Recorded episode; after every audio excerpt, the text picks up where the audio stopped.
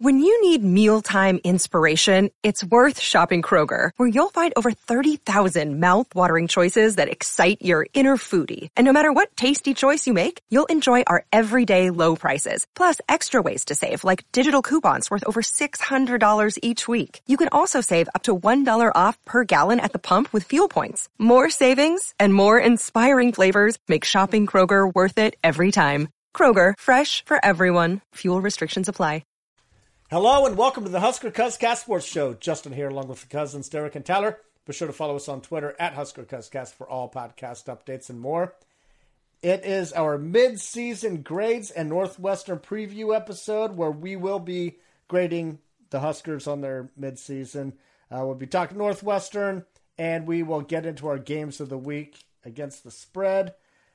Uh, first of all, Tyler, what did you do over the bye week? Did you enjoy yourself? Yeah, yeah. It was it was good. Some good college football on, and that Wisconsin Illinois game. Did you go to a pumpkin I- patch? No, no pumpkin patch. No pumpkin patch. Oh, okay. Derek, how about you? Did you have a good uh, bye week holiday? Yeah, it was pretty good. I mean, the weather was kind of shitty, so you couldn't do much but watch football. So it didn't bother Huh? me none. Yeah. It's pretty fun to watch other games, right, Derek? I enjoy watching all games. Oh yeah. Well, guys, we uh, are at our halfway point. Six games into the 2023 season. It is time to give mid-season grades by position group. So, I will caveat this by saying this: listening to Matt Rhule tonight, he's not a big fan of grades. He doesn't like all that outside noise. So we are going against what Matt Rhule uh, said here because we had this plan before he spoke. So we are going to go get into it. We were going to do Uh, it even if he didn't like it. Oh, that's not true, Derek. Oh yes, it is. He even We he even said in this press conference that fans should do this. He just doesn't like it inside his program. All right. So Well, if you're a player, quit listening to us. you, can pick up as, uh, as soon as we get to the Northwestern preview. Okay, so again, we're going to do position by position group. Derek, what is your grade for the quarterbacks and why? All right. I struggled with all the offense here, but I, I went with a C plus. And I, I, I- here's the thing: like their passing leaves a lot to be desired. Uh, we're sitting at a five to six if touchdown to interception ratio right now. Uh, I mean, I think Haarberg's passing 52% or 51, 52%, and uh, Sims is passing 58%. Neither one looks good passing, but they're doing good running the ball. And that's still part of being a quarterback.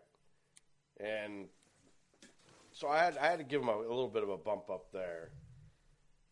Uh, there's four total touchdowns with rushing, and I mean, hell, Haarberg leads the team in rushing. So if it wasn't for him, I don't know if we'd have any points. So I, I went with a C plus. Tyler? Well, I mean, I think if you would have asked me after the first two games with just Jeff Sims, I probably would have given this an F. And if you had asked me uh, if to just evaluate just the passing, I probably would give like a D minus or D. But I did bump this up to a C minus. Uh, entirely, we were talking about with Haarberg running the ball uh, and Jeff Sims when he was playing running the ball. I think both of them were a big part of this offense. We, we've talked about the unprecedented rate the quarterback is running the ball this year. I mean, we're three and three, and that quarterback run is a big part of it. So I, I ultimately got him up to a C minus. Yeah, I did too. I'm, I'm at C minus, and I would have gone D D plus. Uh, but just the fact that they are running the ball so well got me to a C minus. I mean, statistically, uh, you know, Haarberg is at the bottom half to the bottom third uh, in almost all the uh, passing categories. It's not impressive. Uh, what is impressive about what Haarberg is doing, and we'll throw Jeff Sims in here, but he only has two starts. But I'm, really f- focusing on Haarberg. Uh, it's it's everything that he does with his legs. His ability to run the ball is awesome, and that gets him that gets him up there. There's a lot to be desired when you bounce these quarterbacks off Jeff Sims and Haarberg against the rest of the competition. it's hard to imagine that they're even like average to above average. Like Derek, you have a C plus. There's no way I could put these quarterbacks above uh, a C to do a C plus because they are the lower end quarterbacks in the Big Ten conference as a whole. I mean, it's it's I, they're I, not great quarterbacks. I, I ultimately went with a C plus because Heinrich Haarberg is tenth in the Big Ten right now in rushing yards. right, right. And and so to, to me that's and that's what they seem to want to do with these quarterbacks right now, or that's what they're doing with them, I guess at least. And if that's if that's what it is, then that's what it is. I, I'm not gonna I'm not gonna d- damn him for his running because that's what's working well for him. No, I mean uh, you're right. I mean that's what makes me bump it up to what he is there. But my God, th- this would be brutal if we were just talking about the passing game in general, right? I mean, passing game. Yeah, I mean it's not it's D. not good. I mean, that, that- and that's why that's why it's down. That's why I have it down as far as I do. If it, if I was just just off the running, I would have it. Well, at least uh, if if I was judging just Heinrich Haarberg, I'd probably have it closer to a B minus. But I just can't do it with with Jeff Sims still having two starts and doing what he did because that's part of the six games that we're talking about. Right. And so he, to me, he's the one dragging the grade down more than anything. Yeah, I think you're right. I think uh, Haarberg is definitely the uh, much better quarterback. All right, moving to the running backs. Derek, your your grade for the running backs. This is another one I, I'm struggling with. Like I, it, was tough to grade these because I, I wanted to give them a little bit of credit because we've got our top two running backs hurt for the out for the season, and they were doing okay. I mean, you know, Gabe Ervin's was averaging 5.16 yards per carry. Uh, Rahmir Johnson was averaging four, 5.42 yards per carry. But they just don't have a ton of yards because they didn't play enough. Anthony Grant has done okay. I mean, hell, he's 11th in the Big Ten in rushing with a with a whopping 280 yards. He's got three touchdowns, but the fumbles ultimately between him and Emmett Johnson fumble, and I, I had to dock him a little bit. I went with a C on this one. I that's probably even higher than what it should be, but I went with a C. Tyler. Yeah, I mean, uh, at least right off the bat, I'm a little bit different side than you. I mean, it, it is tough to do with the injuries. You know, you don't you don't want to completely say, well, the injury is part of the game. You can't completely give a pass on that. Uh, you got the product. I think in the game, Anthony Grant has looked good, and obviously a lot of rushing yards has come from the quarterback spot. Stall, spot. But we're still second in the Big Ten in rushing. We're still running the ball very, very well. Um, you know, right now Anthony Grant has 280 yards. I still think this is the strength of this offense is that run is Anthony Grant. Um, Fleeks has come in and obviously gave us a spark a little bit. So I, I went with a C plus. I, I got the running backs a little bit ahead of the quarterback because ultimately quarterback, while all they are doing is running, I do expect a quarterback to pass. Running back, all I expect them to do is run, and they're doing it mightily effective right now. So I want C plus. Yeah, we're all in the same ballpark. I did go C minus. Headed into this year, we all thought that the running backs was going to be the the best position group on offense. We had a lot of talent. Uh, had a lot of injuries with Ervin and Rahmir Johnson going down. So that leaves it to Anthony Grant. And if you look at Anthony Grant, yeah, he- has 280 yards rushing, uh, but uh, most of those yards were against you know Louisiana Tech and uh, Northern Illinois, and against all Power Five teams that he's been playing against, he's averaging less than three yards, three or less yards a carry against Power Five against Minnesota, Michigan, and Illinois. Illinois had 20 carries and 56 yards. Uh, it, it's it's not great. It is very it's less than average. Uh, we're getting that less than average play out of these running backs. Uh, even when they were healthy, they weren't that great. Uh, so I, I'm with the C minus. Uh, wide receivers. Derek. All right. I re- really, I would like to just give an incomplete on this, but I know you guys aren't going to let that fly because Take a stand. The, thing is, like, they lost so much out of this room, losing Zavier Betts and then losing Garcia Castaneda. It's just been an impossible situation, I think, for them to deal with.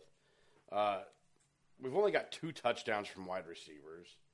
Billy Kemp is the only one that's been any what decent out of the wide receiver room. I mean, Marcus Washington was doing okay, but now he's hurt for the rest of the season. Uh, ultimately, I ended up going with a D minus just because it's it's abysmal. We our, our wide receivers aren't catching a lot of balls. They're not effective at all right now. Not getting a lot of separation. Yeah. Tyler. Yeah. I, I gave him a little bit higher I went with a D. Um, Billy Kemp, I think, has kind of done what I was hoping he would do. So he's kind of lived up to the hype. You know, the, the probably the most disappointing part of this room, besides the injuries, is the freshman involvement. Um, I, I didn't expect the biggest thing of the freshmen. I didn't expect them to rewrite passing records at Nebraska, but I really thought they'd be contributors to this point. Um, you know, especially for how weak that room was going into it, and then you add all the injuries that just keep mounting. Um, pretty disappointing there, but overall, I mean, I think the future is still bright with those freshmen. But this year, I mean, it's not good. It, it's just Billy Kemp and a bunch of guys. Alex Bullock, you know, you kind of heard all the hype and haven't really seen much of him, and it's just that hasn't looked well. So yeah, I got a D. Yeah, I'm D also. Looking at this group, we have six games left. Would you be shocked if the wide receiver group produced an honorable mention All Big Ten out of this position group? Uh, yeah, hundred percent, hundred percent. There's no, no way. way. There's no way that's happening. Even B- Billy Kemp. I mean, No. he's he's he's got to be the closest, right? He's like Well, yeah. the, he's like the 33rd leader in, in reception yards right now. Like Tur- Yeah. Turner Corcoran has a better chance of being first team All Big Ten than Billy Kemp getting honorable mention. Ouch. All right, moving to the tight end, Derek. All right, so t- Fidone's been a bit of a bright spot in the passing game to an extent, I guess. I, I don't think I don't. It, it's tough to call him a bright spot because there's just not a lot of bright spots in the pass game. Uh, but he does have three touchdowns.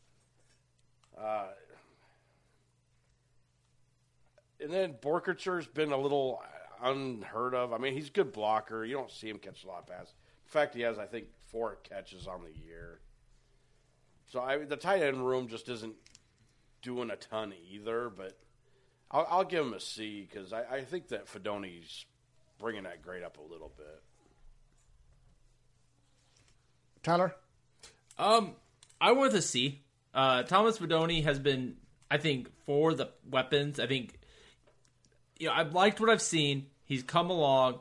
He's just he's he's a far away from probably where he will end his career. I think he'll continue to get better. I think the season progresses, he'll get better. But as of right now, I mean, he's been a bright spot. I, I would say overall, when we talked about tight ends about a few months ago, we really thought there was a lot of depth in this room. Um, You guys Yeah. did.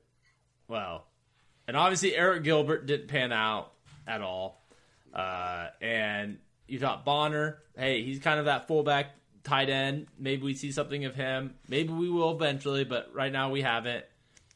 Boerkircher thought he would be okay, and just it, it's been a Thomas Fidone's been good, probably not great. The rest of the room has just been non-existent, so that's where my C comes from.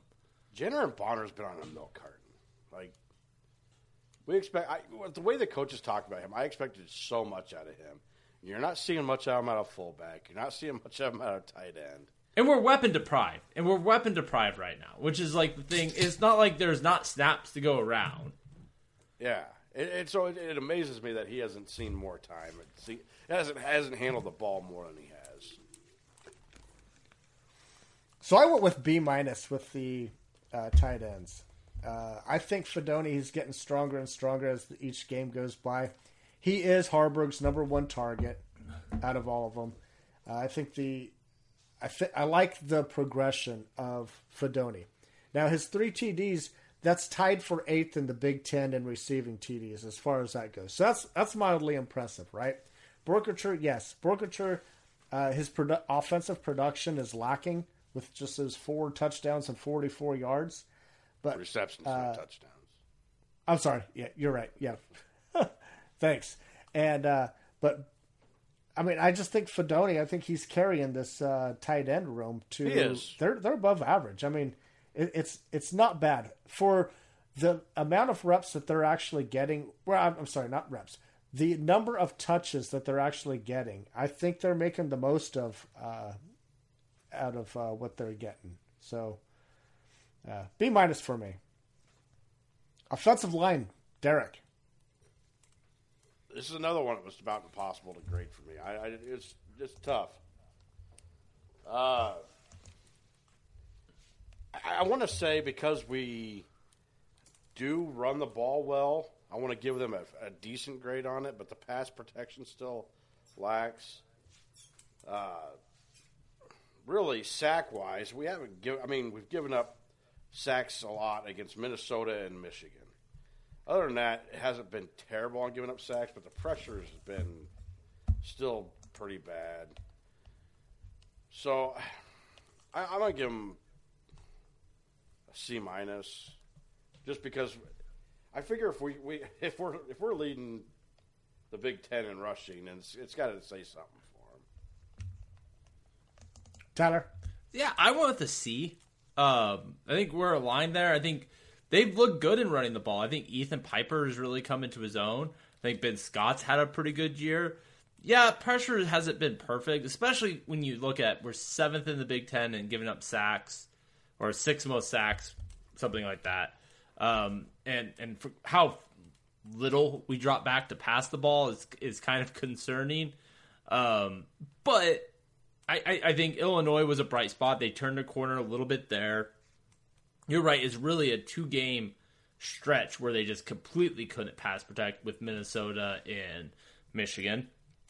Michigan's doing that to all sorts of teams right now. I mean, they're they're having a hell of a year, maybe the best team in college football. So nothing really to be ashamed of there. And even Minnesota has been able to put some uh, pressure uh, on this year. So overall, you can't really complain too much. And just to clarify, my stat was wrong. We're uh, we've given up the fourth most sacks in the Big Ten. I'm sorry, I had the wrong stat there, but yeah. Uh, but overall, not not much different picture. Just not a great situation. Um, pass protection, but really good run.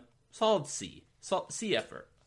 So uh, Yeah, I've, I go ahead. Derek. Sorry, sorry. I, there was one other stat I kind of wanted to throw out there as to why I gave him the grade I gave him.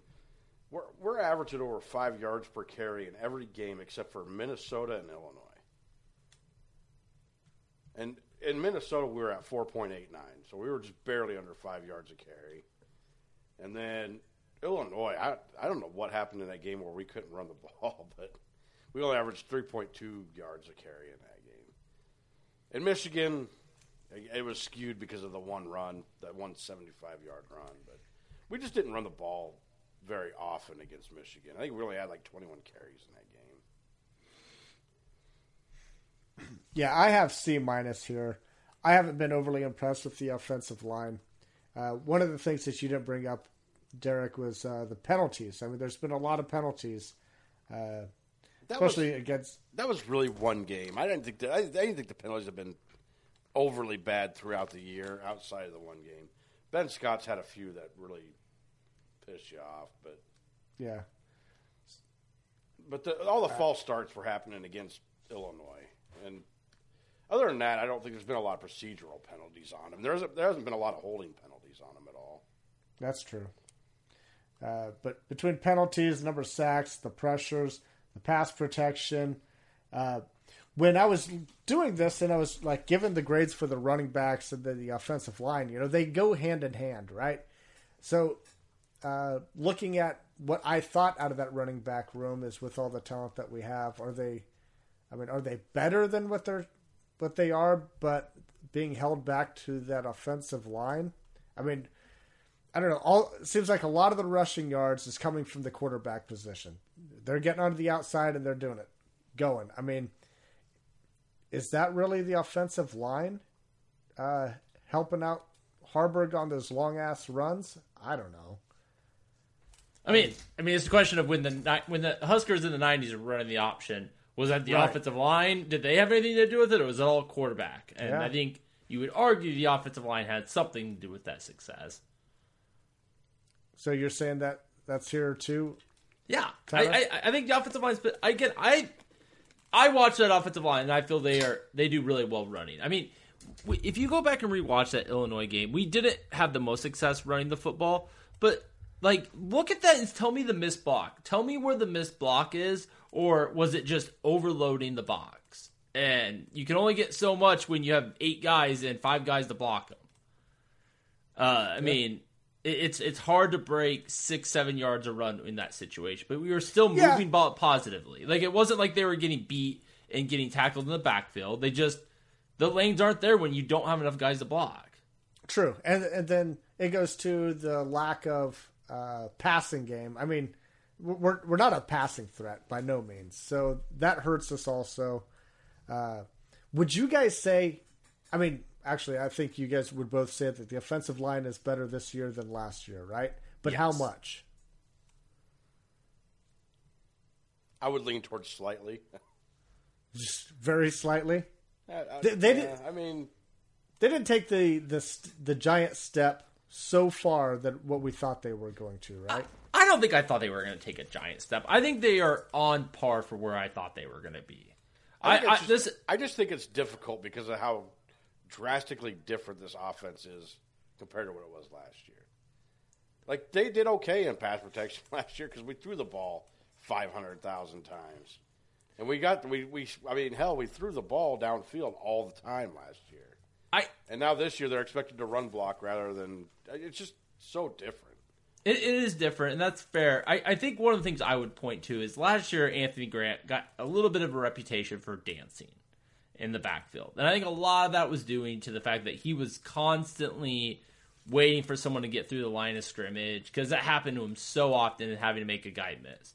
You've definitely seen him improve. And maybe it's some of that's on coaching and him getting better, but I think a lot of that is his confidence that he isn't going to get hit beyond yard of scrimmage. He's going to have at least a little bit of a hole to run through, and I think it's been there. So, I mean, guys, we're, we're still far from being a great offensive line. We're we're still far from being probably a good, but I feel I feel like we're a solid average. We're we're we've moved up the mediocrity right now. hey, that's all you can ask at this point, right? We're three yeah. and three. Just yep, be mediocre. A, lo- a lot of C, a lot of C's and bad grades on that offense. Yeah. Uh, shit. Surprisingly, I have the best grade out of any of those position groups with a B minus. I was actually shocked by that.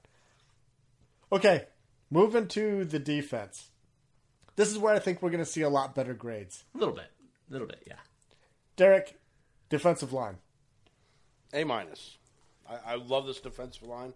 I think they've done everything they need to do. Now Hutmacher's turned into a beast. Uh, Ty Robinson, I think, could do a little more, but I, he's he's doing his job. He's plugging holes. He's doing he's doing what he's got to do. Uh, Blaise Gunnerson, Cam Lenhardt. There's so much depth getting getting developed on this defensive line. I, I, I love this defensive line. Got, we have five defensive linemen with a sack and six with with tackles for loss, and it helps that we're sixth in yards per carry right now in the country, uh, stopping the run at only giving up 2.6 yards per carry, and we're fourth in yards per game and, rush defense, and that's that's a lot of that's on the defensive line. And you're not going to see it in the in the stat box. You're not going to see them with the tackles and all that. But they're plugging the holes and they're doing what they have to do. And I, I again, a minus. I, I, think this is great defensive line right now. Tyler, I, I went with a B.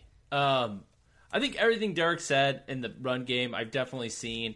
Um, you know, they, have definitely held up their end of the bargain. I have nothing to add. I, I, would say the only thing I would downgrade them on is the, the lack of consistency in the pass rush. Uh, you know, I know a lot of people would feel like, well, you get the rush from the linebackers. I mean, but man, after Cam Lenhardt went down with an injury, that, that defensive line just lost their ability to get after a quarterback. Um, and, and and that would be the only thing I would downgrade him. But I think a B is still a good grade. And and again, if you want to talk about the most improved positions, there is no position to look because this was this was a D defensive line last year, maybe a D plus. And then the fact that I got him up to a B already, and you got to think about with when Lenhardt comes back, which presumably will be any time now. He started playing against Illinois again. You know, th- there's a lot of upside still with this group. For me, this is the uh, most pleasant surprise that I've seen out of the entire team in 2023. Headed into the year, I was really down on this defensive line. It was like Ty Robinson and a bunch of inexperienced guys. The job that Terrance Knighton has done with this defensive line to get all of these guys to play at the level that they're playing is truly remarkable. And I'm grading them at an A minus. Uh, if there's anything that I could ask for out of this defensive line, and there's, I think they're still doing an okay job getting pressure. I would love to see more pressure out of there, uh, more successful pressure, a uh, few more sacks, but uh, they're, jeez, I'm super impressed with I, everything. I just want to put I've it out there that. I was the only one that talked good about this defensive line. So there was a lot of potential here for them to be good. You guys are pretty hard on these guys preseason. Yeah, And I, I told you guys I thought there could be some good potential here. You know what's really cool about this defensive line? How how many times have you seen true freshmen come in and make the uh, the impact that's there's that these guys are doing? The future, you have three guys, is so bright on this on this line. It's just three true freshmen between Princewill, uh, Cameron Lenhardt, and uh, Riley Van Poppel. Yep. Both all three of those guys, they're contributors. I mean, it's not like they're just minor guys. I mean, anytime that these guys are on the field, you know something good is going to happen. Uh, and and they're, they're proving it. Every week they're getting better and better. So, um, yeah, you're right, Derek. The future is so bright at this defensive line sp- position group. Uh, Terrance Knighton, pay pay this man whatever it takes now. That to, to me right now, that is uh, outside of maybe Tony White. That is probably Matt Rhule's best hire. Oh, I think so. He has done the most with uh, uh, getting stuff out of these guys. I, How I- many times do I you love hear? the old pork chop or yeah, roast beef, whatever they call them? I don't know.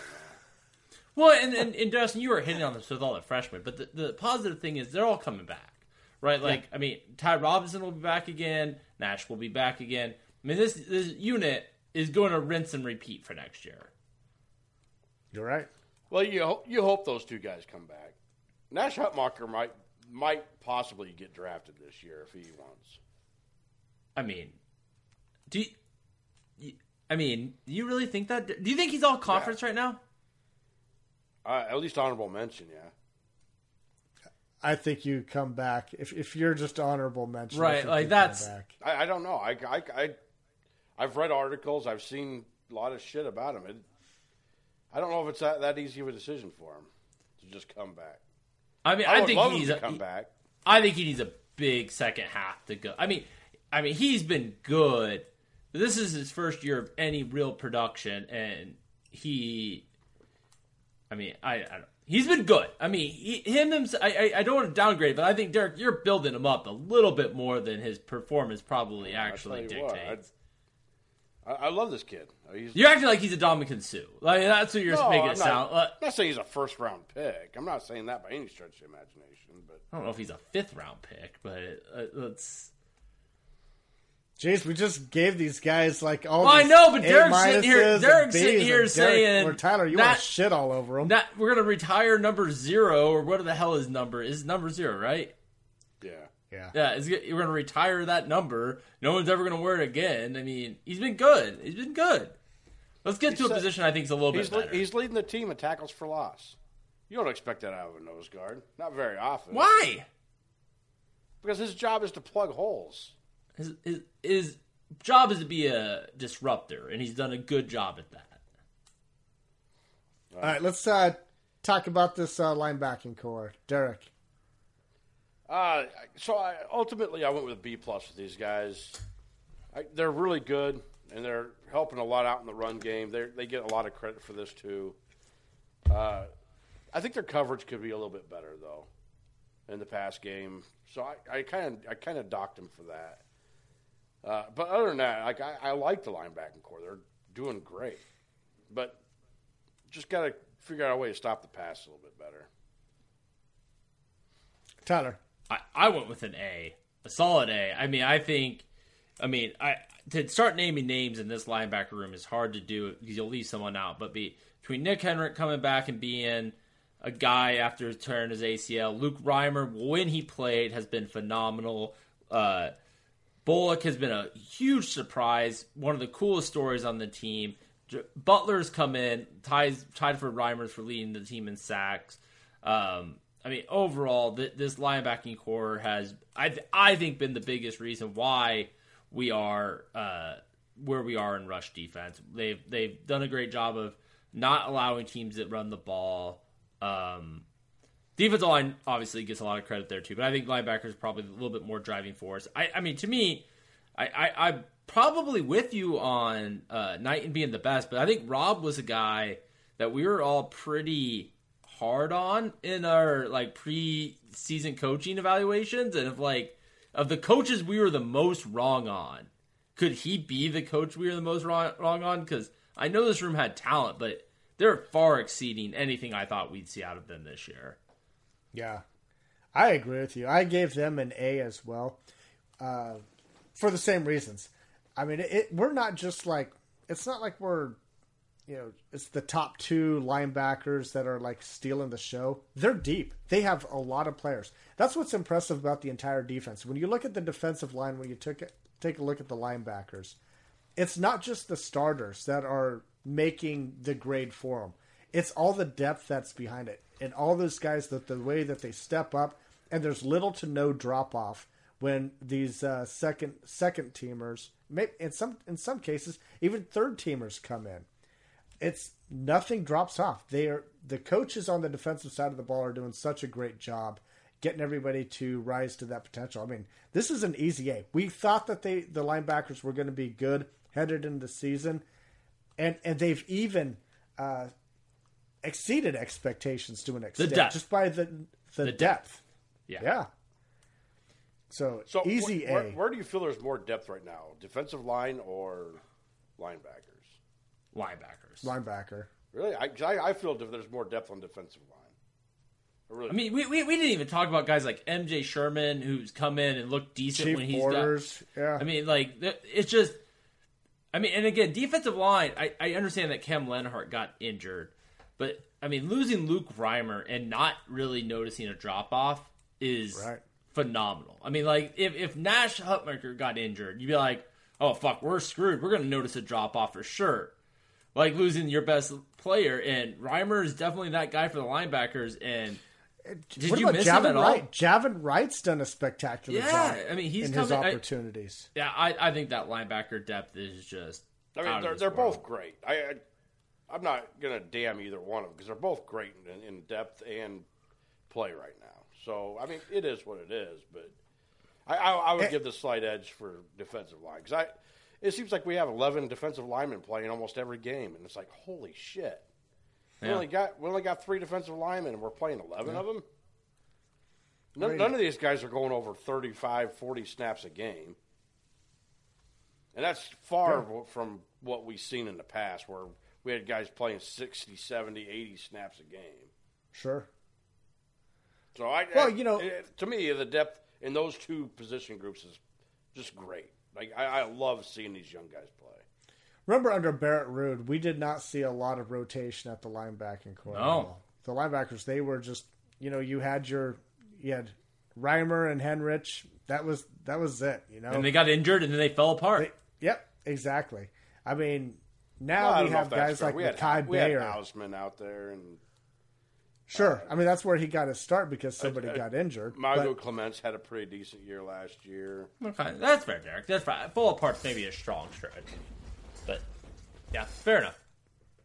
All right, let's talk about defensive backs, Derek.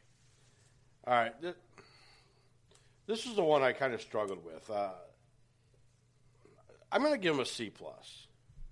Wow. I, I we're, we're we're not looking great in pass defense. We're just not. The lack of interceptions bothers me. We're 95th in the country in pass yards per game. We're 83rd in the country in pass completion given up at 61.4% a lot. I mean, I just this defensive back room is not doing what I thought they would. in the run defense, they're doing great. They're getting up there. They're helping stop the run. They're just not stopping the pass the way I think they should. And a lot of the third down conversion problems that we're having on defense is because we're giving too big of a cushion in the def- in the backfield. Okay, Yeah. this this could be interesting. Tyler, So I, I'm not near as hard on them, but I, I went with a B. Um, you know, I, I thought that I think that a lot of the passing yards is a volume based uh, approach. I, I, I don't think it's a oh my god they're getting wide open and getting burnt every play, and it's not giving up a lot of big plays. It's a No, but they've given up some. I mean, I mean, I don't have the stat in front of me, but I'm trying to do this off memory. But I mean, what four, five 20 yard passes this season? I mean, it, it's I definitely. mean, we gave up our only touchdown to Illinois on the biggest yard with our best defensive back. Sure, sure. I mean, th- yeah, but that was their one long pass attempt of the day. I mean, we're. I. I, I mean, they, we gave up I- one I- touchdown that. Again, I if, mean, they, if they could create some more interceptions and maybe knock a pass down here or there, I could probably give them a better grade. But I. Yeah, eighty fourth, eighty fourth in the country in, in completion percentage is pretty bad. Yeah, I, I did not realize that stat. Uh, when I did this exercise, I was looking at what I thought about this uh, defensive backs room. I mean, but I, I, I'm the just looking at this. I'm sorry. I'm looking at Isaac Gifford is fourth in the Big Ten in pass breakups. Uh, Quinton Newsome is in the top twenty. Hartzog's in the top twenty. You have three guys in the top twenty in pass breakups. I, I think they're getting a little bit more. Obviously, I'd like to see him come up with a couple more interceptions, but they're they're getting their hands on the ball. They're they're putting some pressure. It's just again, I think I, I don't have the stat in front of me, and maybe I could pull it real quick, but for pass attempts, I mean, I think that Nebraska, we are just getting teams that are throwing all over us. In fact, I will pull that open. We are right. We've, we're like 112th in uh, uh, attempts against us. I Yeah, mean, we're we're third in the Big Ten. I mean, only Iowa and Illinois have had more pass attempts against them. And I, and I, and Illinois understand played that. Kansas. And I understand that, but there have been plenty of times where I felt the defensive backs could have helped us get a stop, and they didn't. yeah, I mean, you're right. There's been times, especially third and long, where they could have made a play to step up, and they didn't make that play. But I look at this room headed into this year. Uh, I thought this room was going to be the deepest room and most productive room, given of all the experience that was there on the defensive backs. I did knock them down to a B plus because of the way the year has gone. Uh, Derek, I was not aware of your stat right there about the uh, completion percentage, which is a great stat, by the way. But you know they've they've dealt with some injuries. Uh, Buford, I mean, he never came back. We kind of thought he would be back by now. I guess he, he's uh, hasn't come back. Uh, And I- DeShon Singleton, that's been a huge blow to this uh, uh, defensive backs room.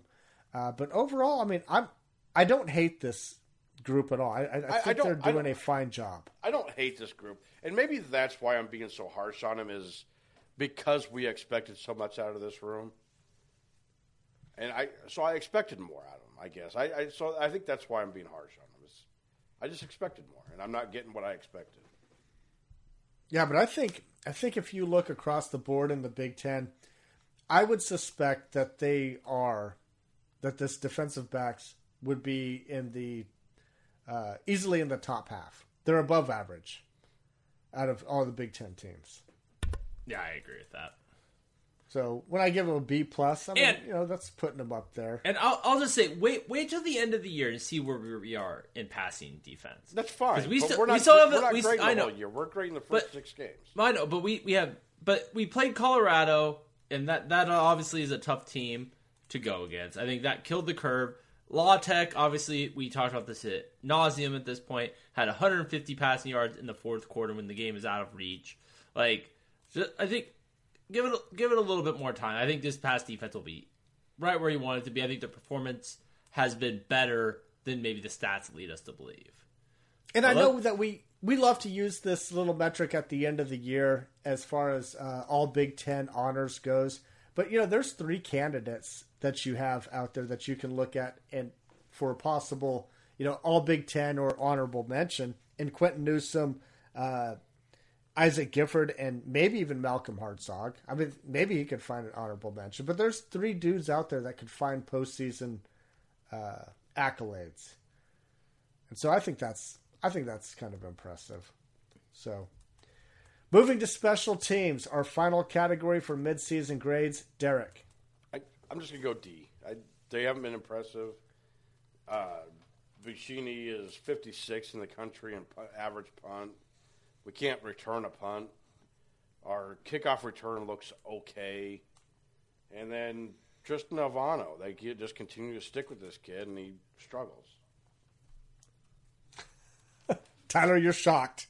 I am. I mean, It's not mean, what we- I. It was not what I expected out of Ed fucking Foley. Okay. I mean, I think you he'll have get better. I, I think give him time, he'll be fine. But this year has not been the year I expected.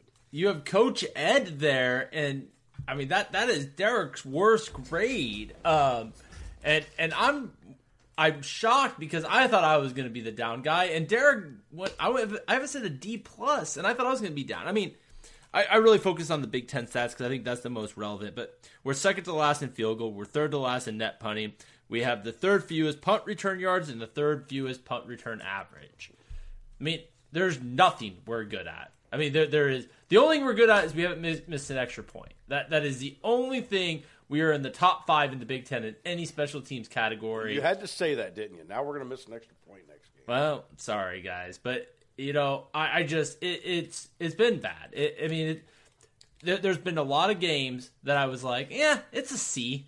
A lot of average games, and then a couple just clunkers. There has not been one game where I was like, that was great special teams. There was one Yeah, we- game. There was one There's game. one where, One game, Minnesota, where I was like, I- "Man, this special teams looks good." But punting wasn't good in that game. That was a game that punting was really bad in, and we didn't kick a field goal. Or did we kick one? Yeah, we, Did kicked go. one. He went we one, went for one. one. That was the one. One game. for one. That was yeah, the one was one game for he one. Was, that was the one game he was 100 percent on.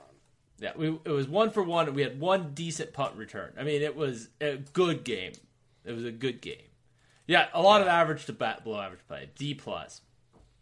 I just gave us just a flat C. It hasn't been great. Hasn't been terrible outside of Tristan Alvano. I mean, What you, I punting did- hasn't been good. Like, I mean, I understand. I understand. We sit there and say forty yards. Hey, that that's good. He's averaging forty yards a kick.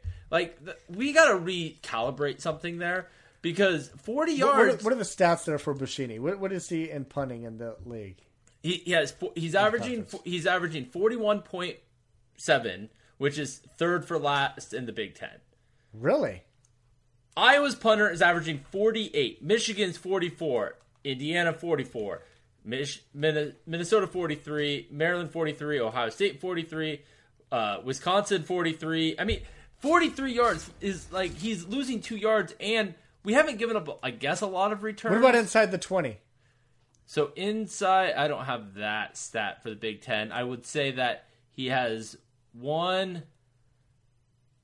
I mean, he has one touchback. I guess that's a positive stat. You know what? I- I'm one of it. probably wrong. Maybe you guys are probably right. I mean, DD plus. Uh, I, I kind of thought our punting was a little bit better than that. I just. I, I, I, I think in my head, I thought 40 yards a punt is good, and that that is just not the case. I mean, that that's what the Scott Frost era taught me is 40 mean- was good, and I'm 40 probably is putting a not lot of weight into a uh, block punt. I mean, we had that happen. That was pretty. That was pretty cool against Illinois. Yeah, but that was such a broken play. Like I don't know what happened. It doesn't there. matter. I, st- I don't know what happened there, but that that was like the worst block punt ever. and Illinois You still could have, you could probably could have punt yards than tackled us. it. You probably could have tackled him instead of blocking that punt. Yeah. All right. So that was a fun exercise. Uh, guys, it is our Northwestern preview time. Northwestern, they are three and three, just like us right now. One and two in conference. They're coming off of a 23 to 20 win over Howard, an FCS school, uh, led by their backup quarterback. Surprisingly, Nebraska, right now, as it stands tonight, 12 point favorites. The over under in this game is 42.5. Derek, uh, well, actually, before we get into the key stats, I do want to ask you something. Uh, Nebraska's coming off of a bye week. So, Tyler, what are some things that you think or hope that Nebraska worked on during the bye week? Uh, passing and catching. Passing. Passing and catching. Okay. I think I think it would be phenomenal to start throwing for more than 100 yards. It would be nice to find some sort of sustained success in that regard. That's Think a little we'll bit need- of an exaggeration. I think we throw for over 100 yards in every game. Not by much. Well, Haarberg's averaging 105 yards per game. So, yes, I guess you're right, Derek. We technically are averaging more than 100 yards passing a game. I mean, we're almost Iowa bad. I mean, it, it is it is troublesome in Nebraska. We we got to figure it out. I mean, if Nebraska we want to compete for the West, we have got to find a way to be able to start throwing for 170 to 200 yards passing. I mean, that that those are some of the numbers I want to see. Haarberg, you've now got the reins, man. You had the bye week. Let, let's let's figure this out. All right, Derek. What is one thing that you want? to You you hope that this Nebraska team worked on during the bye week? Well, first I want to say I don't think we're going to magically be a good passing team. So yeah, I hope they worked on it, but I don't ex- expect to see that all of a sudden change. What I hope they worked on was ball control. Jesus Christ! I hope they hold it. Talk these guys into holding on to the ball. Turnovers have been a massive issue all season long, and so I'm hoping they worked on ball control all week long. Yeah, I don't think there's any right or wrong answer here. I think both of the ones that you guys talked about are definitely good.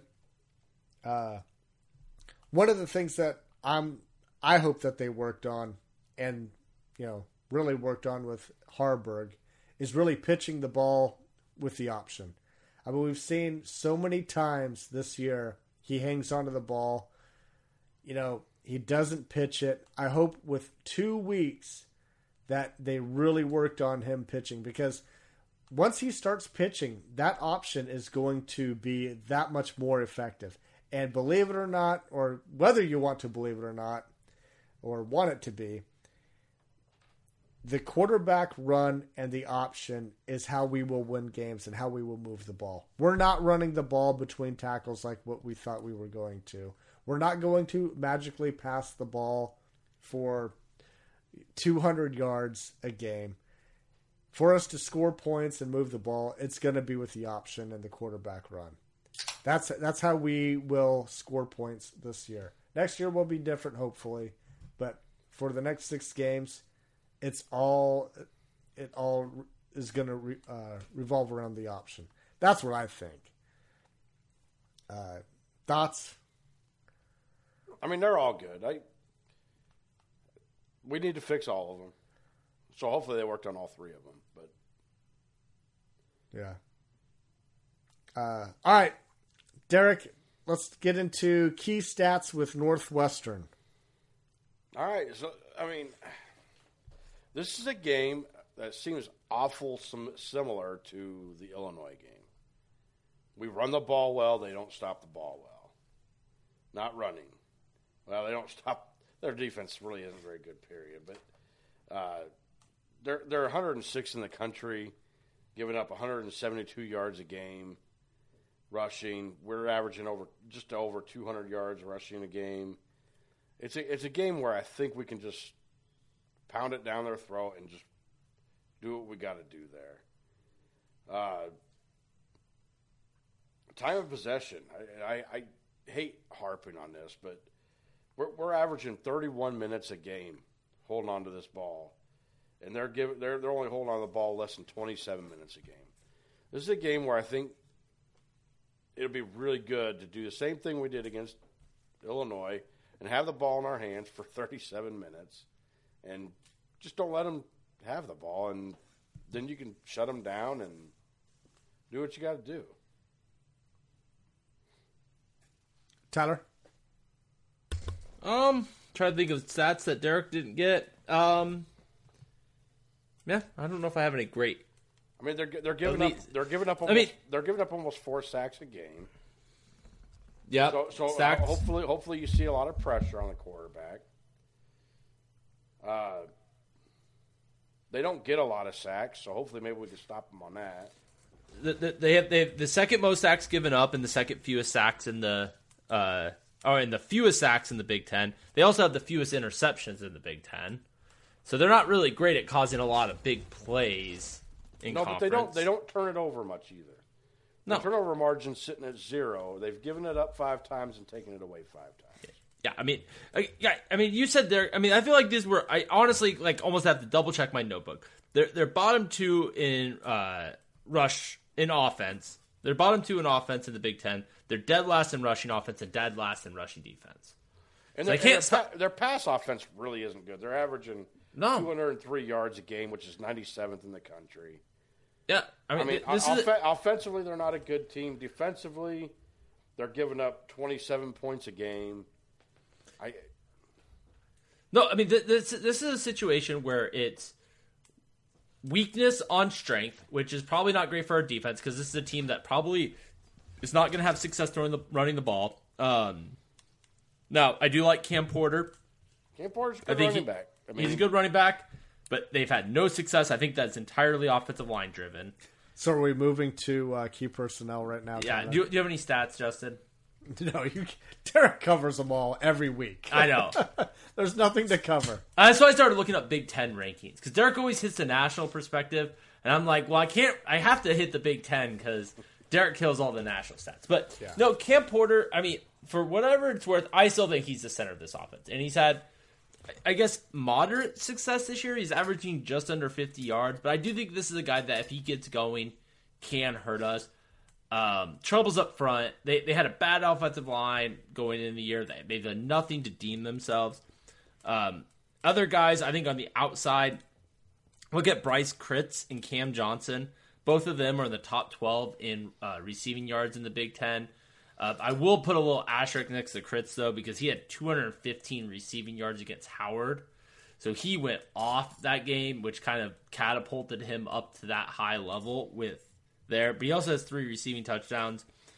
And then I'll, I'll save the defense. But yeah, I mean, th- those are a couple of guys you want to look out for, I think, on Saturday. Derek. Uh, so I, I think we need to watch out a little bit for Brandon, Brendan Sullivan if he ends up being a quarterback. Uh, he's, he's a little limited on his time playing, but he did throw 67% of his passes so far this season, a 3 to 1 touchdown to interception ratio, has 96 yards rushing, two touchdowns rushing.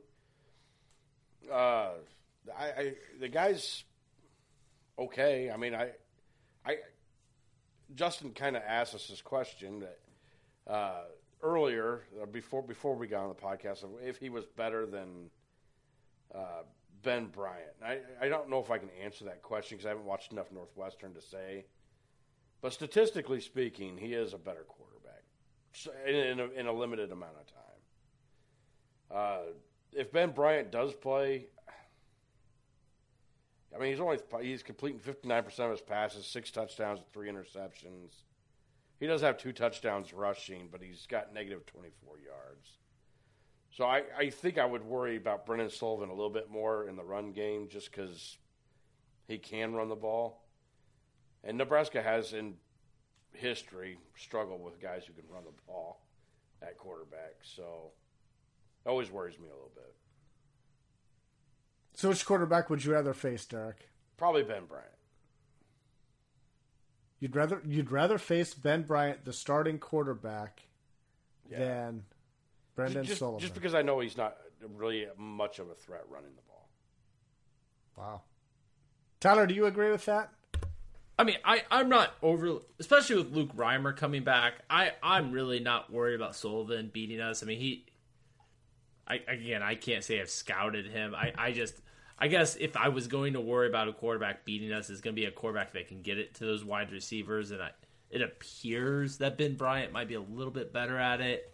I, I don't know. I mean, I mean, he's obviously taking way more snaps. It, it's hard to say. I mean, but yeah, I, I would say I would probably prefer less the starting quarterback. Or yeah, I think I said that right. So Ben Bryant is listed as questionable headed into the game. I think all Husker fans are they're interested in who is actually going to start for Northwestern. Uh, when this game kicks off on Saturday at uh, two thirty on BTN, everybody's going to want to know. All the Husker fans are, are going to want to know which quarterback are we going to face. Can, can I can I just add this to it? Like, Yeah. for whatever reason, and and this is again recent history, but it's been a kind of a long history with Nebraska. We do well against starting quarterbacks, but when the backup quarterback comes in, we tend That's to fall true. apart. Yeah. Oh, thanks for dropping that little nugget on us. Yeah, you're an That- asshole. you're, you're exactly right. So, so yeah, I think. But I- that I- usually happens mid game. That's usually a mid game. That's fair. because because you remember when Sean Clifford was pulled against Will Levis and Scott Frost had his best win as a Husker against Penn State. And, in their in their worst year. and their yeah. worst year. But hey, for, hey, Will We're Levis still beating you- Penn State. Yeah. still beating Penn State.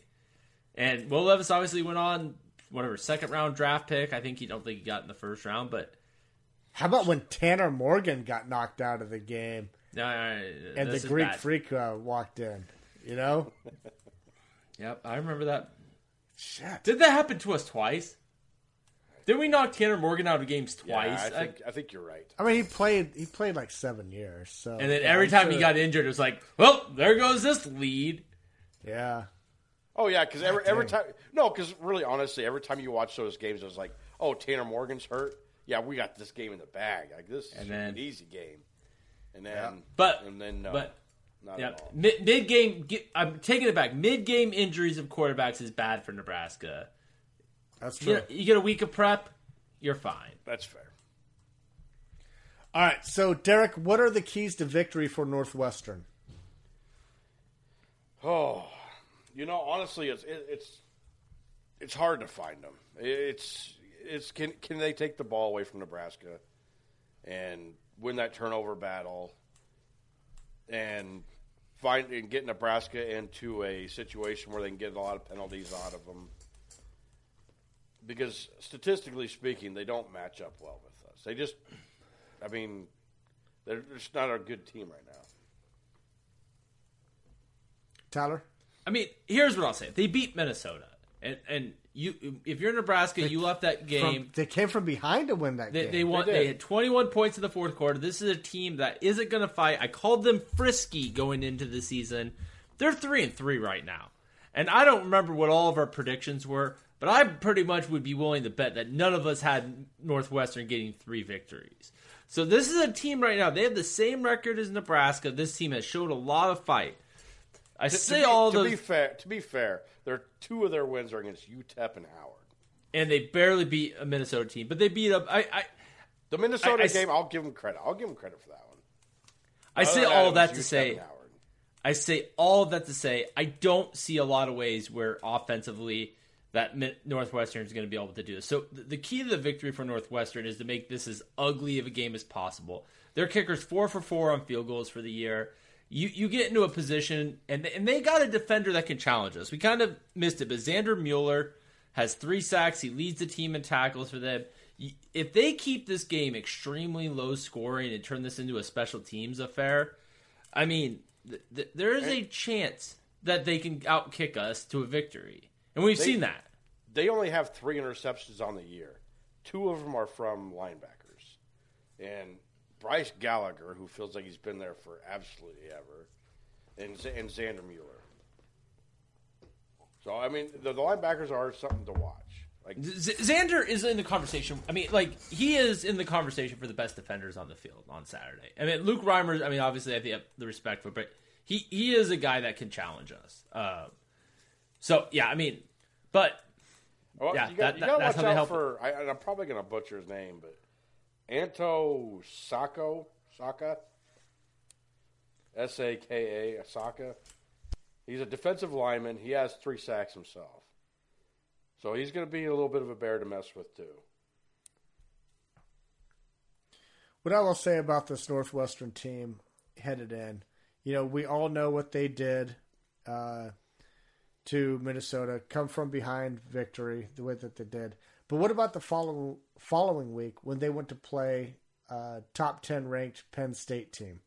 That was a dogfight in the first half. It hundred percent. ten to ten Don't at halftime. do not let the score fool you there, because it was. You're right, Justin. They they took it a- frisky. And and you look Yeah. at that Rutgers game at the beginning of the year, and you're like, well, they got their asses beat by Rutgers, and this Rutgers team is way better than anybody gave him credit credit for at that point in time in the season. So, and Duke, they got beat up by Duke. I mean, Duke is a way better team than anyone expected. So.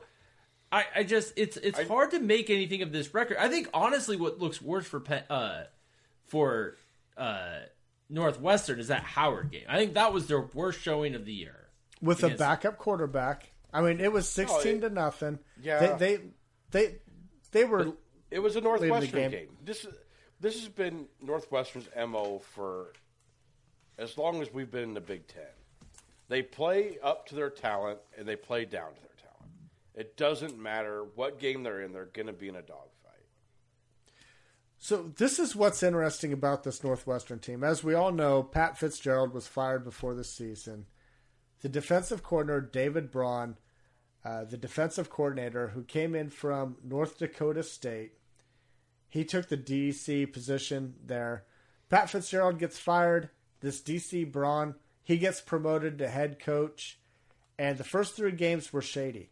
But this guy is has Northwestern trending in the right direction they they saw what you know they began to believe in themselves after that comeback victory from Northwestern, dogfight against Penn State, and then well for the first half, and then last week against Howard, they they did get the win. It wasn't close in the first half. Uh, they dominated, and you know there's a little bit of slippage there, but I am I I fully believe that we are going to get Northwestern's best fight. this this the spread is twelve points. Twelve points right now. Nebraska's favored by twelve. That's gonna be tough. It's going to be tough. I, I just got to correct you. To, to say they dominated is a little bit of an overstatement. I mean, in that game, uh, the Howard outgained them passing or total yards. Even in the first half, it was relatively even. Like this was not a like, oh my gosh, how dare them blow them out? I mean, it was a eh, not an overly impressive Northwestern team. Took advantage of a couple short fields, got some points. I I don't know. It was Howard. Thought it, it wasn't. A, FCS. it Okay. was, it was a, a domination. First half. Score wise, not yards wise. All right. Uh, keys to victory for Nebraska, Derek.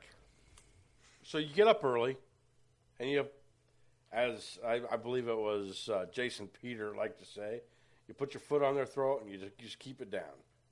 You can't let off. So I, I, see this game going a lot like the Illinois game. I, but you gotta you gotta finish the drives. I Nebraska has got to get better at finishing drives, and that, that's another thing I hope they worked worked on during a bye week. Ho- However, it, it just doesn't feel like a game that defensively. I think we're going to shut them down. I, I think defensively, you do what they've been doing, and this is a bad offense. You just continue to do what you've been doing. Offensively, you're just gonna have to fuck, you're gonna have to string some things together and make it work. Tyler. I mean, I, I I think you're right. I mean, I think you protect the ball, do what you do, run the ball. I, I, I do think we're going to get a little bit more success passing this week. I, I, I, I gotta believe they come out of the bye week with trying to think, hey, we got to get things going. I do believe this is the easiest game left. I think that Matt Rhule has his team fired up. They've got expectations now. I think the Big Ten West is open maybe not all the way open the door, but it's open. I think this team comes out there, make a little bit of a statement, and they come out fired up. Luke Reimer being back is a big deal. I, I think he is going to play his ass off. I, I want to disagree with you a little bit on that, Tyler. I don't. I don't think we should be throwing the ball much. I think this is a game that where we need to run for 300 yards. So, Derek, my problem with that is if you're telling me, hey, Anthony Grant gets 22 carries and Hen Haarberg gets 14 carries, and that amounts to 300 yards, I'm all about it. But th- my problem is, is my fear is for us to get a big rushing game, that involves a 25 plus carry for Grant and a 20 game for Haarberg. And I think there's a lot of season left. And I think we got to figure out something different in this game. And maybe this is a game throwing 25, 28 times might be something to do. And again, Northwestern secondary doesn't scare me. Like, you have some freshmen. Let's get some confidence in a home field with the Schaefer in attendance. I will be there. I am no longer be there? I will be there Saturday. We got our tickets today. Um, yeah, it's gonna be it's gonna be a beautiful Saturday. Probably the last nice Saturday of the year. It's gonna be a great time for a, not much wind right now. I think I think Aaron and I, Aaron it out is retrospective, right? Like I mean, you're you're not. I'm not saying 35 pass attempts. I'm not going crazy, but may- maybe maybe I- 28. I, think it's a, I think it's a good game to get Emmett Johnson involved. I think it's a good game to get Josh Fleeks involved. I wouldn't mind seeing Bonner come off the milk carton. I wouldn't mind that either. Are you guys project? Well, we're going to get into score predictions here in a second, but the way you guys are talking about like getting Bonner and Emmett Johnson like this, are, you guys must be predicting like a fairly easy victory. I'm not saying easy victory, but you're gonna you're gonna have to get these guys involved. I don't know about Bonner because he's been pretty much on a milk carton, but uh, either Emmett Johnson or Josh Fleeks, you're gonna have to get them involved because Anthony Grant's not gonna be on the field every single time, and you're gonna have to start getting these guys involved because that's what we have left. Can I, can I ask you a question on Anthony Grant? So obviously Matt Rhule heading into the bye week was very critical about Anthony Grant's ball security. Is there any chance there's any sort of doghouse for him? No, we got nobody left. Emmett Johnson's not getting a start. And it sounds like Emmett Johnson's having some ball security issues too. And Quentin Practice. Quentin Ives ain't getting a start either. what about Fleeks? Bring his Baylor boy in for the starting. I, I, I don't see it. I'm with you guys. I, I just I, I I think that is a I I, I will need- say this: I think Rhule would like to put him in the doghouse, but but he can't. he just can't. Like you're limited right now. Sure, it would have been great to keep Ajay Allen. Who would have known that we were going to need to go four deep at that position? This early too. Fuck. Yeah. Derek, bold predictions. All right, I'm gonna go. Nebraska gets four sacks or more in this game. Oh, don't do, dude. I've fallen for the sack game twice this year, and it failed miserably. don't go there. I'm going there. Find another I'm going one. there. This team gives up a lot of sacks, and I, I think they're gonna find a way to do it. Wow. All right, Tyler, yours bold prediction. I think Nebraska gets at least two passing touchdowns. Haarberg has four on the season. I think he gets 50, at least fifty percent, maybe three, maybe three, but at least two. Wow. Uh, my bold prediction centers around Haarberg also, and it is, I kind of alluded to this earlier in the episode, but he's going to pitch four times while running the option. That is That- my bold prediction. That's not much of a bold prediction. I think he did that last week. Did he? Yeah, In the I second so, too. half, I think he did. he started First half- pitching. That's what Anthony half he Grant started not. going. Second half he did. Still rolling with four. If it's easy, I'll take the easy victory there. It's not really bold, but What what would be bold in that category? I don't know. That's a stupid category to pick a bold prediction. Well, I wasn't going to go sacks. I'm not going to get burned by that again. And I don't think there's a chance in hell that we go two passing TDs. But let's get into score predictions. Uh, well, Derek, how do you think this game's going to play out? And give us your score prediction. Again, I kind of mentioned this earlier, but I, I think this game is going to play out a lot like the Illinois game. Uh, I, I think Nebraska will mostly own this game.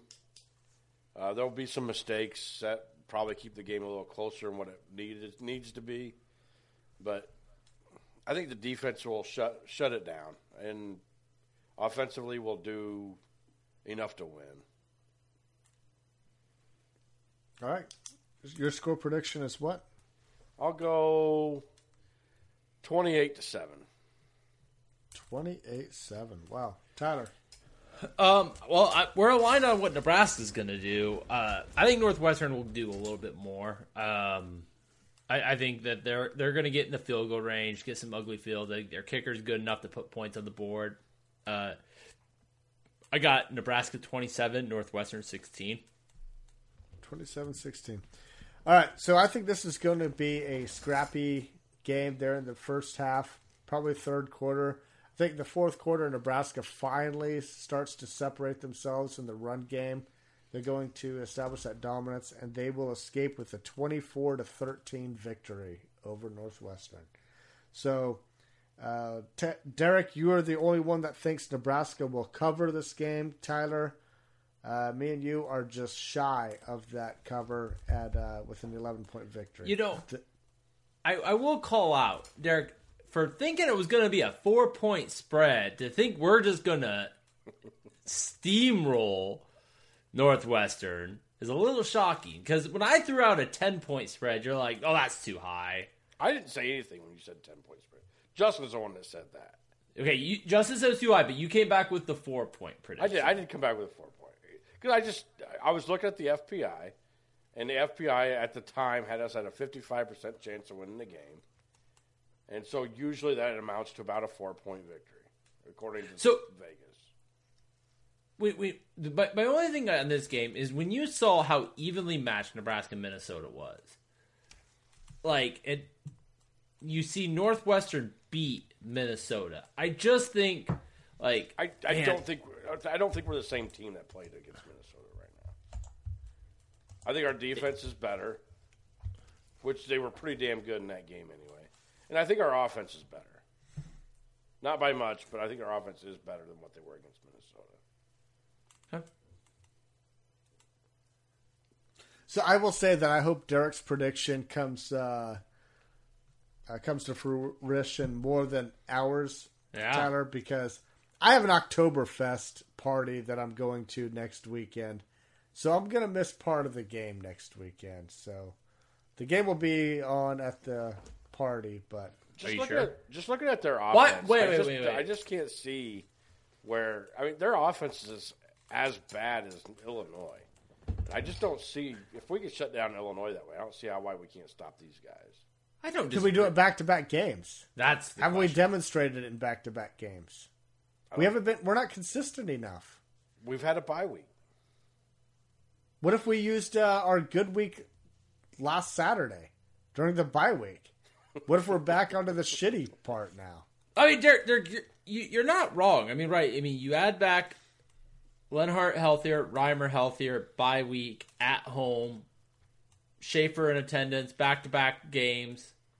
If if Schaefer was not in attendance, this would be, you know, easy twenty eight seven victory. Oh, it would. The it- fact that if- Tyler's gonna Scha- be there. If Schaefer wasn't in, in attendance, I probably would have called for the shutout.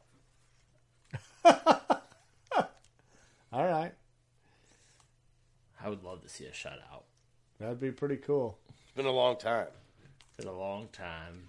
All right, Tyler, as a fan, what would you do in Memorial Stadium? We are up thirty five nothing with seven minutes left in the Staying. game. Are you staying? percent staying. Hundred percent staying. Is it would be one thing if it was cold and crappy weather. Like I could, I mean, I I, I will not be fan shamed at this point in my life. Like there was a point in my life I I sat through the Bill Callahan era. I stayed through many of those fourth quarters. Like I fan shamed. At this point, I, I'm not against leaving early for traffic, but man, a nice day, 35 point shutout on the table. I'm sitting my ass there. All right, good to know. All right, uh, guys, let's move into the games of the week against the spread. Uh, last week, I actually had a my first winning week of Way to the season segment, at three and two. What's that? Way to kill the segment. Why? What are you talking about? Fade Justin. You just lost all of our listeners' money. Yeah, Derek, you went three and two. Tanner's only talking smack because he's the only one on this podcast that had a losing record last week at two and three. So for updated yearly uh, standings, you can still make a lot of money by fading me. I am eight and twenty-four and three on the year. Derek, you are 17, 15, and three. And Tyler, you are 16, 16, and 3. People can make money off of you. No, they can't. not. No, they cannot. All right, games of the week. Number seven, Penn State. At number three, Ohio State. This is the game that we've all been looking forward to all year. Ohio State is four and a half point favorites. Oh, sorry, Derek. All right. This is a tough game. I. It's going to be a good game. Uh, so I, I was hoping this game would be in Penn State because I noticed that Penn State has only given up seven points at home all year. Unfortunately for them, it's not in Penn State. Ohio State's really come around. Their offense is looking good. Their defense has been great all year. I, I see this being a low scoring game, but I think Ohio State covers. Tyler. I mean, this is a this is great football. I don't know if I'm going to be at a tailgate or at a bar before the game, but I am so looking forward to this football game. Um, I mean, you talked about Ohio State turning it on. I mean, last week one of the games I missed is I thought Purdue would play them close. They they steamrolled Maryland the week before. They had that impressive victory against Notre, Notre Dame. Uh, Penn State's no slouch, but I think Ohio State at home they get the cover. Ohio State. Okay, that's going to make all three of us. I've been fading Ohio State so long. At the beginning of the year, I thought that they were just kind of. I didn't think that they were that good to start the year off, but they have been uh, impressing me every week. They, they, they've improved every week. every week, yeah. So give me Ohio State in this game. Number 17, Tennessee, at number 11, Alabama, a team that hasn't impressed me. Uh, Alabama's nine and a half point favorites. Derek. Uh, again, yeah. I, look, Tennessee's really good at getting sacks. Alabama's really terrible about giving up sacks. Uh, I, I think this game's a lot closer. Alabama's not been impressive. They've they just kind of squeaked by Arkansas last week. I think Tennessee's still a decent team. I, I don't know if Tennessee can win, but they could, I guess. But I but I don't but I don't think that uh, Alabama covers this spread. So I'll go Tennessee. Tyler. I, I- Derek, I think we we see this game the same. I, I think Tennessee's going to keep it close. Alabama hasn't been impressive this year. Um, If this game You was know, at I- Tennessee, I might call for Tennessee to win. sure, certainly would, but it's not. And I think this my fear, like this, is why a twelve team playoff is stupid. Because right now, Bama should be eliminated because they're going to lose again. They're going to lose again because they're not that good. But you know what? In a 12 team playoff, you know they'd find their flipping way into the playoff. And all of a sudden, all those five star recruits would start learning how to play football. But this isn't the week they do it. They probably win the game, but I, I think Tennessee covered. I think this is a three point game. So, I don't know. This is probably a different conversation, but Tyler, do you think that Alabama is ranked incorrectly? They're currently number 11 in the rankings. Yes. Now, we know that the rankings don't matter right now until the playoff committee, but there's 11. Is You think they're too high? I mean, I. They're I not in the top 10. I They're not in think- the I top think- 10. I think everybody, I think they're being rated correctly right now, being uh, number 11 right now. But- I think that's very, very fair. I, They're I, not a dominant team. They're not a dominant team, but they, they barely beat Arkansas last week. They barely beat A and M the week before. Like, I mean, this team is just barely getting by. I mean, their last double digit victory was against Mississippi State. I mean, they looked really good against Ole Miss. You thought, okay, well, maybe this is the Alabama of old, but the last two weeks they've gone right back to this bad football. I, I, I just, I don't know. I, yeah, I, I, I don't know who's all behind them. I don't know who I'd put in front of them. So I guess it's hard for me to really make that argument. Like a team like Duke seems like they could make a case that they should be ahead of Alabama. I know we're about to get to Duke, but yeah, So is Nick Saban on his way out the door? no. Well, I mean, if he wants to be, I, I think Alright. so, yes. But Okay. I, so I really do. I think he's about to retire, right? So it's all three of us. First two games, uh, I have Tennessee also. I just don't see uh, more than a one score win. I think Alabama does win this game, but I think Tennessee keeps it close because a lot of teams are keeping it close, and Tennessee is too good. I don't believe in Joe Milton that I don't think he can get it done to get pull off the victory, but I think they can keep it close because Alabama, they're, they're, there's something wrong with that team. It, there is something wrong, and I just want to add credence to this. Might be uh, as last year. Uh, Saban has been doing a weekly appearance on an ESPN show, and that's very out of character for Nick Saban to go and like willingly talk to more media throughout the week. He might be he might be making his uh, life after football media presence kind of starting to polish that up. Like on bit. ESPN, is he the Lee Corso replacement? He doesn't have the personality to be a Lee Corso. He can't be the Lee Corso replacement, but could he go on and do like color commentary on Fox? Could he be Urban Meyer's replacement? I, I I'll tell you this much: I would listen to Nick Saban talk breakdown film during a game. oh, oh yeah. I mean, who knows more about like execution of plays than Nick Saban? Yeah. But pregame, he'd not have so to much. interact with all the media that he fucking can't stand. But God, if you put him, can you imagine? Talk about much must see TV. Him and Urban Meyer. Imagine Urban Meyer trying to get Nick Saban to go to those bars. My God, it would be crazy watching that. Lionheart, fucking I'd pay hundred bucks to watch those two play shuffleboard against each other. bat bags. Yeah, yeah, that too. All right, number sixteen, Duke at number four, Florida State. Florida State is fourteen point favorites. Derek, do you believe that shit? I can, but I don't think they're going to cover. I, Duke's still a good team. I, I, Florida State will win this game, I believe, but I, I don't think they're covering two touchdowns. May- Maybe ten, I could I could believe, but I don't, I don't think they're covering two touchdowns. All right, so you're going Duke. I, Tyler, mean, I, I think this is this is the game. I mean, I think this is the last really big test that Florida State has till the ACC championship. They got Miami, they got Florida, but those teams aren't biting the same as the Blue Dew Devils. I think that they know that they need to get a little bit of style points heading into the playoffs because right now the playoffs are going to be really competitive.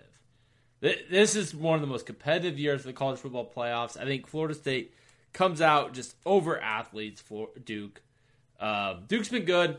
No, no shame in that game, but I, I think Florida State covers. all right, we have our first division. I'm siding with Derek here. I like Duke in this. I, I really like what Duke's been putting together this year. Uh, Florida State, they've kind of been a little bit. I, I wasn't high on Duke until that Notre Dame game. Yeah, they they were very impressive against. They, they were very That- that's- impressive against that game, and, and I think they can do the same to Florida State. I- But I, again, I just don't think they got enough athletes just- to win the game. I, I just, you're right, Derek. That probably was their most impressive performance, and they lost. I mean, they, they have not gotten Again, to I think bread- they'll lose. I just I don't I don't think it's by two touchdowns. Yeah, I'm not calling it for a win. No, I know, think but I that just- they will cover 14 points. I mean, their ACC victories right now. Is, I think their own is Clemson, which, albeit very impressive, but it was a week one weird game, and then you have NC State.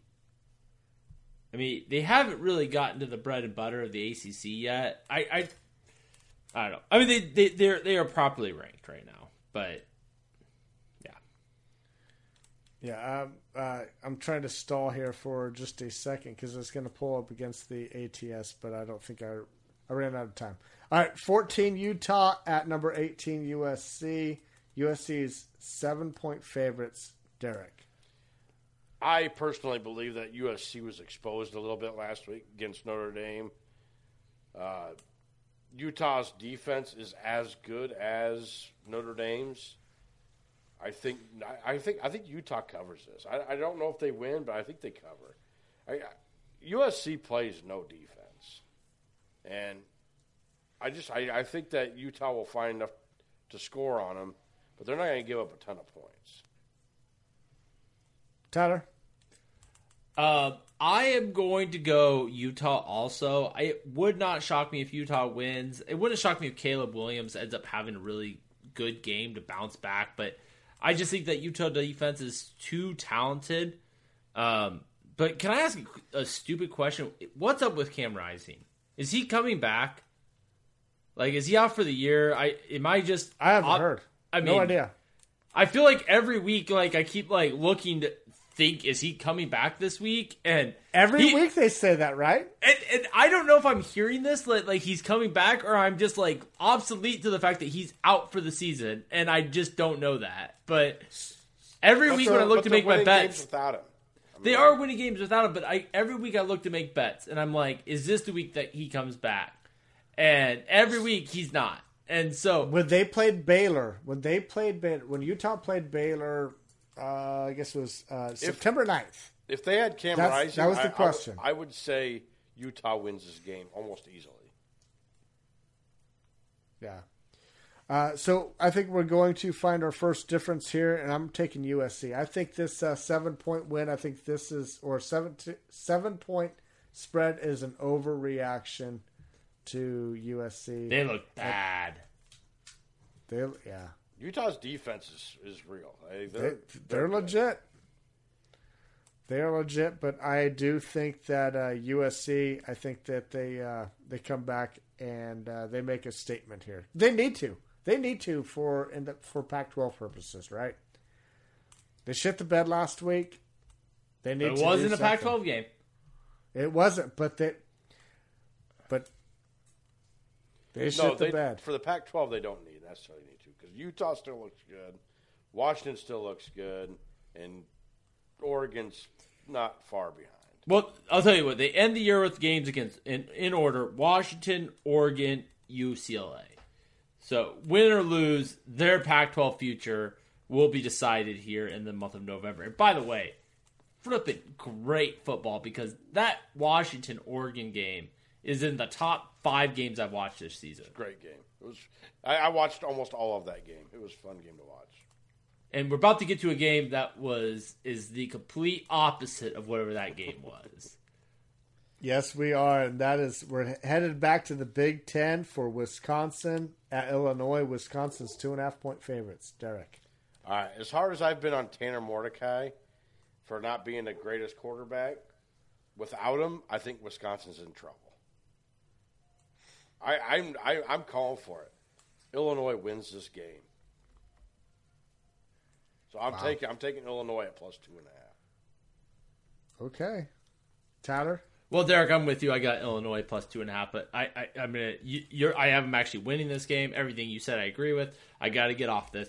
Like last week, the Wisconsin Illinois Iowa game, I heard people say, "No, that was actually good football. That was terrible football." I went to a bar for the second half of the Oregon Washington game on, and I had that game on one TV and Wisconsin Iowa. I'm telling you, that was not good defense. That was terrible offenses. Like Wisconsin's offense is inept. I damn them for being in a conversation. It is horrible football right now. What's going on in the Big Ten West, and I'm sad to be part of it. This got to be Nebraska year, but no, Illinois. We whooped on Illinois, and I think Illinois is going to beat Wisconsin. The, the future is bright for Nebraska right now. So we do all these picks against the spread. If this wants to make you throw up, Wisconsin right now they are two and four against the spread, and Illinois is one and six against the spread. Two terrible teams against the spread. The line is two and a half. I know that Tanner Mordecai is out. I'm a huge Tanner Mordecai believer. Uh, but you know what? I think Wisconsin, even though that they had uh, Mellusi, right? Did I say his name right? Did I butcher that? Tyler, would you know if I butchered that? The sounded running right to- back. Sounded right to me. He's been he's out for the year. Yeah, he's out for the year. I know that the, he's gone, and now Mordecai is gone. I still think that Wisconsin gets a three point win over Illinois. I do not believe in this Illinois team. I don't, I don't either. team, I just don't believe in Wisconsin, especially without Tanner Mordecai. Yeah, because I their mean- their defense hasn't been good. Not It's not been the, good. Not It's the been- typical, it's been good. Not the typical. No, not the typical Wisconsin defense you expect. Well, no, because they. I mean, but again, they they look good because they played Iowa, who is just. Again, Iowa's defense is actually good. Wisconsin's defense is good, but both those offenses are just bad. They're just They bad. I really think that this game, this line is an overreaction to Illinois beating Maryland last Just- week. Impressive victory. it's an overreaction. Impressive victory. Good victory. Great victory. But yep, give me Wisconsin. So all right, we got some differences. We'll I'll be interested in uh, the results next week. Uh, we are. I called it, guys. I thought this would be a 90 minute episode, and we are right there. So let's get out of here.